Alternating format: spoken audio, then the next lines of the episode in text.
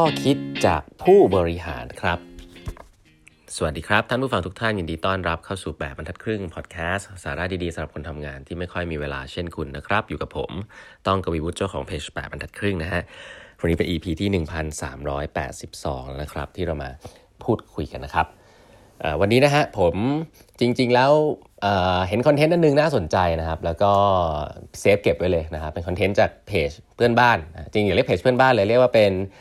learning platform ที่ผมชื่นชมที่สุดอันหนึ่งแล้วกันนะครับในในในในโลกออนไลน์ skill ใหม่ๆนะครับก็คือของ Studio นะของต้านะครับต้าคุณต้าวิโรดเนี่ยเเขาก็มีสัมภาษณ์ผู้บริหารเหมือนกันนะฮะซึ่งใครแล้วผมก็รวบรวมของที่ผมสัมภาษณ์มาละนะ stop start stay อะไรก็ลองไปดูย้อนหลังได้ ทีนี้ก็มีคอนเทนต์หนึ่งของ Studio นะครับดีนะเขาบอกว่าเขาสรุปของผู้บริหาร 6 ท่านมาให้ เลยจะนำมาแชร์นะแล้วก็เดี๋ยวจะเสริมมุมมองเข้าไปให้นะ ทีนี้ผมก่อนที่ผมจะพูดเนี่ยผมพูดเรื่องหนึ่งก่อนว่า จริง ๆ แล้วผมเวลาผมพูดคำว่าผู้บริหารบ่อยๆเนี่ยก็อย่าให้อย่ารู้สึกหมันไส้มากนะจริง ๆ แล้วผมก็ไม่ได้ชอบคำนี้นะคำนี้เนี่ยหลาย ๆ ที่ผมผมโน้ตไว้ก่อนนะครับคือโดยเฉพาะองค์กรที่เป็นแบบโบราณโบราณหน่อยองค์กรไทยใหญ่ ๆอะไรเงี้ยเวลาเขาใช้คำเนี่ยเขาจะใช้คำที่มันสละสลวยมาก แต่มันจะมีคำหนึ่งซึ่งเกิดขึ้นบ่อยมากในการกล่าวเปิดงานก็คือว่า สวัสดีผู้บริหารและพนักงานทุกท่านนะฮะ คำนี้จริงๆอะฟังแล้วคนรุ่นใหม่จะงงว่าอ้าวผู้บริหารมันไม่ใช่พนักงานหรอวะใช่ไหมคือมันเป็นคำที่แบ่งแยกชัดเจนนะว่ามีคนที่เป็นผู้บริหารนะคนที่ไม่ใช่นะจริงๆมันคือฟังก์ชันงานแตกต่างแหละนะฮะคนที่ทำงานแตกต่างกันคนเป็นผู้บริหารเนี่ยก็อาจจะเคยเป็นคนที่ทำงาน hands-on มาก่อนหลังจากพอเป็นผู้บริหารหมายความว่าอะไรผู้บริหารก็คือการบริหารงานจัดการต่างๆนะครับอาจจะไม่ลงมือทำเองทั้งหมดนะฮะส่วนใหญ่เป็นเรื่องของการการมีลูกน้องหรืออะไรแบบนี้นะครับคือ ส่วนตัวไม่ได้ซีเรียสอะไรมากนะ แต่แค่จะบอกว่าไอ้คำพูดเหล่านี้หลาย ๆ ครั้งก็แสดงถึง culture องค์กรนะฮะก็ต้องระมัดระวังไว้ว่าถ้าเราอยากทำให้องค์กรให้มัน flat บอกอย่าองค์กรเราเน้นเรื่อง flat เวลาเราคำพูดเหล่านี้ใน town hall เนี่ยก็อย่าให้หลุดออกมา ผู้บริหารและพนักงานจริง ๆ เราเป็นพนักงานเหมือนกันหมดนะทีนี้ไม่เป็นไรเขาว่าผู้บริหารมันก็ใช้สำหรับพี่ๆแล้วกันพี่ๆที่อาจจะมีประสบการณ์เยอะเราใช้อย่างนี้แล้วกันเนาะทีเนี้ยสกูดิโอเนี่ยก็ผมว่าทำคอนเทนต์อันนี้ออกมาดีนะก็คือว่าสรุป นะฮะว่า4ี่ห้าท่านที่พูดถึงเนี่ยหกท่านที่พูดถึงเนี่ยว่ามีแนวคิดอะไรบ้างนะครับอันแรกอันแรกอันแรกคือผู้บริหารที่ผมชื่นชอบมากพี่นกนะพี่นกมณีรัตน์นะครับซีอของ C Group นะครับพี่นกเขียนไว้ฮะเขาบอกว่าอายุ 20-30เนี่ยเป็นช่วงสะสมจุดนะฮะเก็บประสบการณ์ให้เยอะที่สุด ไม่ว่าจะดีหรือไม่ดีชอบหรือไม่ชอบเนี่ยสุดท้ายทั้งหมดจะเชื่อมโยง ให้เราเติบโตไปในทิศทางของตัวเองนะก็คือว่า คอนเซปต์นี้เป็นคอนเซปต์คล้ายๆ กับเรื่อง design thinking นะหรือเรื่อง Designing Your Life ก็คือว่าเราอะไม่รู้หรอกว่าภาพมันจะเป็นยังไง หน้าที่ของเราในยุคหนึ่งคือช่วงอายุต้นต้น20-30เนี่ยคือการต่อจุดเก็บเก็บจุดให้ได้เยอะที่สุด ยังไม่ต้องไปต่อจุดมันนะทำอันนั้นทำอันนี้ทำอันโน้น เดี๋ยวพอมันมีเยอะประมาณหนึ่งแล้วเราจะเริ่มนึกคอนเน็กเป็นภาพออก ถ้าชีวิตเรามีแค่จุดจุดเดียวเนี่ยเราจะนึกเป็นภาพไม่ออก แต่ถ้าเรามีหลาย ๆ จุดเนี่ยเราจะคอนเน็กเป็นภาพได้ อาจจะไม่ได้ใช้ทุกจุดนะ แต่ไอจุดเหล่านั้นแหละที่มันลีดไปสู่จุดใหม่ๆนั่นแหละนะที่สุดท้ายจะคอนเน็กเป็นภาพเราในอนาคตได้ วิธีคิดนี้เนี่ยไม่ใช่วิธีคิดที่ใหม่นะ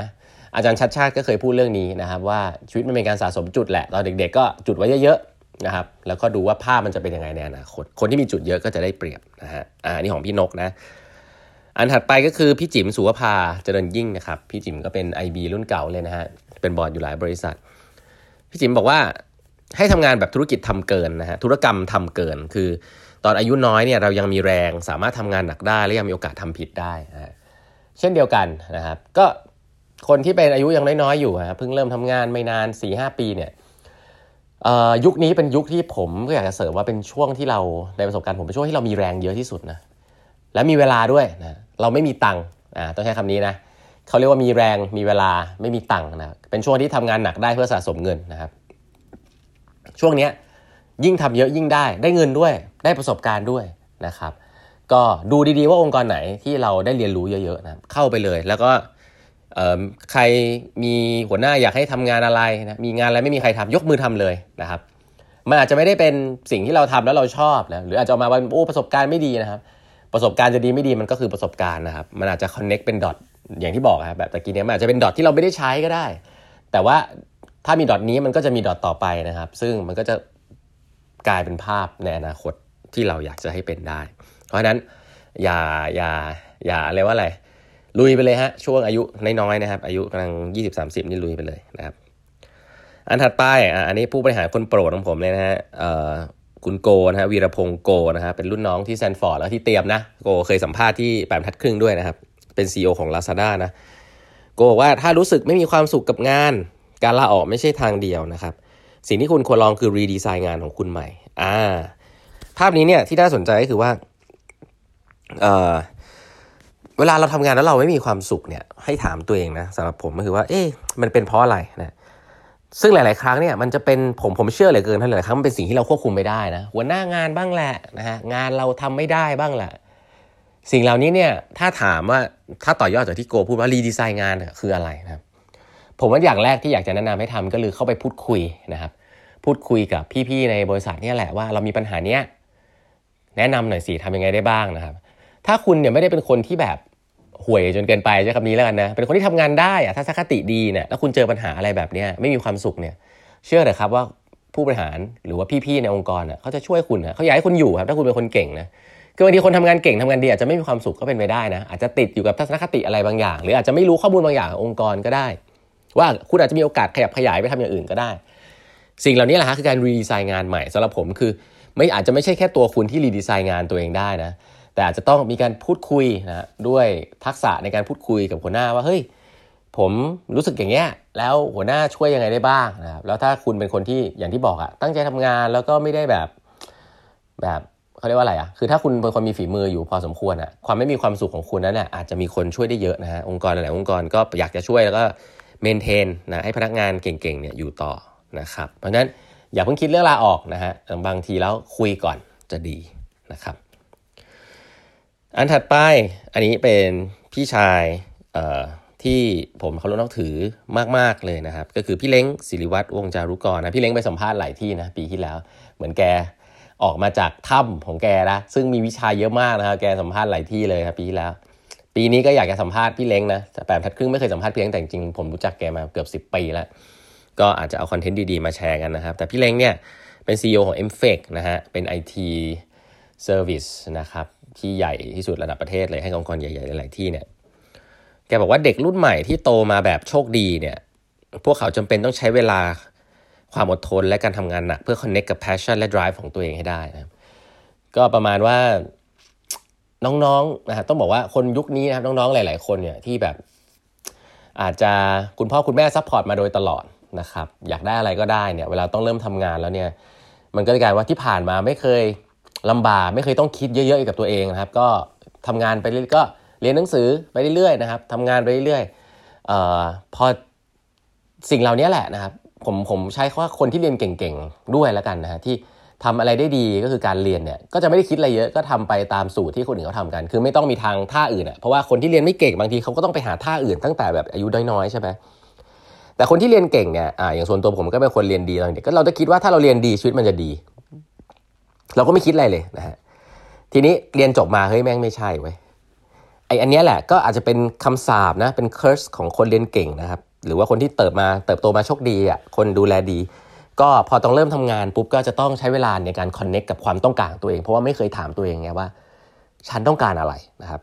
แล้วที่น่าสนใจก็คือว่าการถามตัวเองมันก็ไม่ใช่อาจจะเป็นคำตอบสุดท้าย จริง ๆ มันคือการทดลองในการทำอะไรที่เราไม่เคยทำนั่นแหละ ซึ่งคนที่แบบโชคดีหรือว่าเรียนเก่งอะไรเงี้ยหลาย ๆ ครั้งเนี่ยก็ไม่ได้ใช้เวลาตอนช่วงที่มันควรจะใช้เช่นมหาวิทยาลัย หรือตอนเรียนไฮสคูลไปทดลองในสิ่งต่างๆ ก็เลยมันต้องเลยพอเรียนจบมีภาระหน้าที่แล้วก็เลยต้องมานั่งคิดเรื่องว่า passion ตัวเองคืออะไร ก็จะใช้เวลาตรงนี้นิดหนึ่งนะก็ไม่ใช่เรื่องแปลกนะ ก็มีที่มาที่ไปนะเพราะฉะนั้นช่วงนี้แหละ 20 30นะฮะ30 กว่าต้นๆเนี่ยก็ยังเป็นช่วงที่เราหา passion ตัวเองได้นะครับ จะหาเจอเนี่ยก็คือการทดลองนะครับทำอะไรที่เราไม่เคยทำนะครับอีกคนนึงนะฮะพี่โยนะฮะพี่โยโย่พักขมลนะครับโยโย่นี่เป็น Digital Transformation นะครับ lead ทางด้านนี้เลยของเงินติดล้อนะครับพี่โยบอกว่าถ้าเลือกงานเพราะคนกำลังเป็นที่นิยมเนี่ยแต่เราไม่ได้ชอบแล้วก็ไม่ใช่จุดแข็งเนี่ยเฟลสักสองสาครั้งก็อาจจะทำให้เราหมดไฟนะฮะจริงนะฮะ คือหลาย ๆ ครั้งเนี่ยผมเชื่อเลยนะครับว่าไอ้เฟลเนี่ยไม่ได้มีปัญหาหรอกการที่เราทำแล้วเรารู้สึกไม่ชอบนะ ปรับเปลี่ยนไป แต่หลายครั้งพอเฟลสักครั้งสองครั้งคุณต้องรู้แล้วว่าเฮ้ยที่คุณเฟลเนี่ยเพราะว่าคุณคุณไม่ได้คิดถึงตัวเองมากหรือเปล่าคุณไปทำตามคนอื่นหรือเปล่านะคุณได้เรียนรู้หรือเปล่าว่าเอ้ยจุดแข็งของคุณคืออะไร เพราะถ้าทำแล้วมันยังทำได้ไม่ดีเนี่ยก็ต้องลองดูตัวเองแล้วว่าฉันเหมาะกับอะไรนะครับเพราะว่าบางทีการที่ทำอะไรได้ไม่ดีแล้วไม่ได้ reflect แล้วผิดซ้ำๆเนี่ยบางทีองค์กรก็ไม่ชอบนะแล้วคุณก็จะหมดไฟด้วยคุณจะรู้สึกว่า ตัวเองทำได้ไม่ดี ทั้งที่จริงๆแล้วอาจจะต้อง reflect ตัวเองว่า มันเหมือนกับเราเป็นสัตว์ชนิดหนึ่งอะเราเป็นลิงอะเราปีนต้นไม้เก่งเราว่ายน้ำไม่ได้อะเราก็อาจจะต้องปีนต้นไม้นะแต่เราดันแบบไปสมัครงานที่คนอื่นเขาไปว่ายน้ำกันในช่วงนี้ที่มัน in trend ก็ไม่ได้ผิดนะ ไปทดลองได้ แต่ถ้าผิดหลาย ๆ ครั้งเนี่ยก็ลองกลับมาดูที่ตัวเองว่าเราเก่งอะไรนะครับแล้วก็เลือกงานที่เหมาะกับจุดแข็งของตัวเองนะครับแล้วก็อันสุดท้ายนะฮะอันนี้ซีอคนโปรดเลยนะฮะโบ๊ทบลูบิกนะฮะเป็นซีอของบลูบิกกรุ๊ปนะฮะก็ ไม่มีอะไรมากครับ โลกมันเปลี่ยนเร็วนะฮะเราเดาไม่ได้นะฮะว่าอะไรจะมาบ้าง สิ่งที่เราต้องมีคือทักษะในการเรียนรู้ให้ได้เร็วที่สุดครับ ทิ้งของเดิมเรียนรู้ของใหม่นะครับ ทักษะพวกนี้แหละนะฮะที่จะบอกว่าเป็นสิ่งที่คุณควรจะเริ่มนะมี skill ในการเปิดใจนะผมว่านี่เป็นทักษะหรือ mindset เลยนะคือเฮ้ยเราไม่รู้ไม่เป็นไรนะโลกใบนี้เนี่ยตอนนี้มีความรู้มากมายที่คนพร้อมจะมา offer ให้คุณแบบง่าย ๆนะครับ เว็บไซต์อะไรต่างๆเนี่ยมีมันมีความรู้เยอะจริงๆคำถามคือคุณสนใจอะไร และเปิดใจที่จะรู้กับมันหรือเปล่านะไม่ต้องให้ใครมาบอก ไม่ต้องมาสอบ ไม่ต้องมีดีกรีนะฮะไปเรียนได้นะอันนี้ก็เป็นสิ่งที่สำคัญนะครับก็เลยจะขออนุญาตประชาสัมพันธ์นะฮะคลาสออนไลน์ของแปดบรรทัดครึ่งนะครับ ครั้งนี้มาครบ 3 เซตเลยนะครับ เรื่องของคนที่สนใจจะทำงานด้าน innovation นะครับ เกี่ยวกับตัวเองพัฒนาตัวเองเนี่ยทำเป็น 3 คลาสสั้น ๆ ให้นะฮะสำหรับคนที่อยากจะเรียนออนไลน์นะครับ แบบ ที่เรียนไม่ต้องยาวมากนะครับ แล้วก็ราคาไม่แพงนะฮะแล้วก็ได้ certificate ด้วยนะครับ เป็นครั้งแรกของแปดบรรทัดครึ่งนะครับ เรียนทั้ง mindset skill set tool set เป็น 3 คลาสย่อยๆนะครับ จะเริ่มเรียนกันมกราคมนี้นะครับ ก็สมัครกันเข้ามาได้นะครับ มีเราดูรายละเอียดแน่ใน Line OA ของป่าทัดครึ่งนะฮะ เครื่องหมายแอดแล้วก็เอทาครับ e i g h t h a l f นะฮะ แล้วก็ Facebook Page ของแปดทัดครึ่งนะครับ แล้วพบกันใหม่กับแปดทัดครึ่งพอดแคสต์ในวันพรุ่งนี้ด้วยนะครับ สวัสดีครับ Thank you.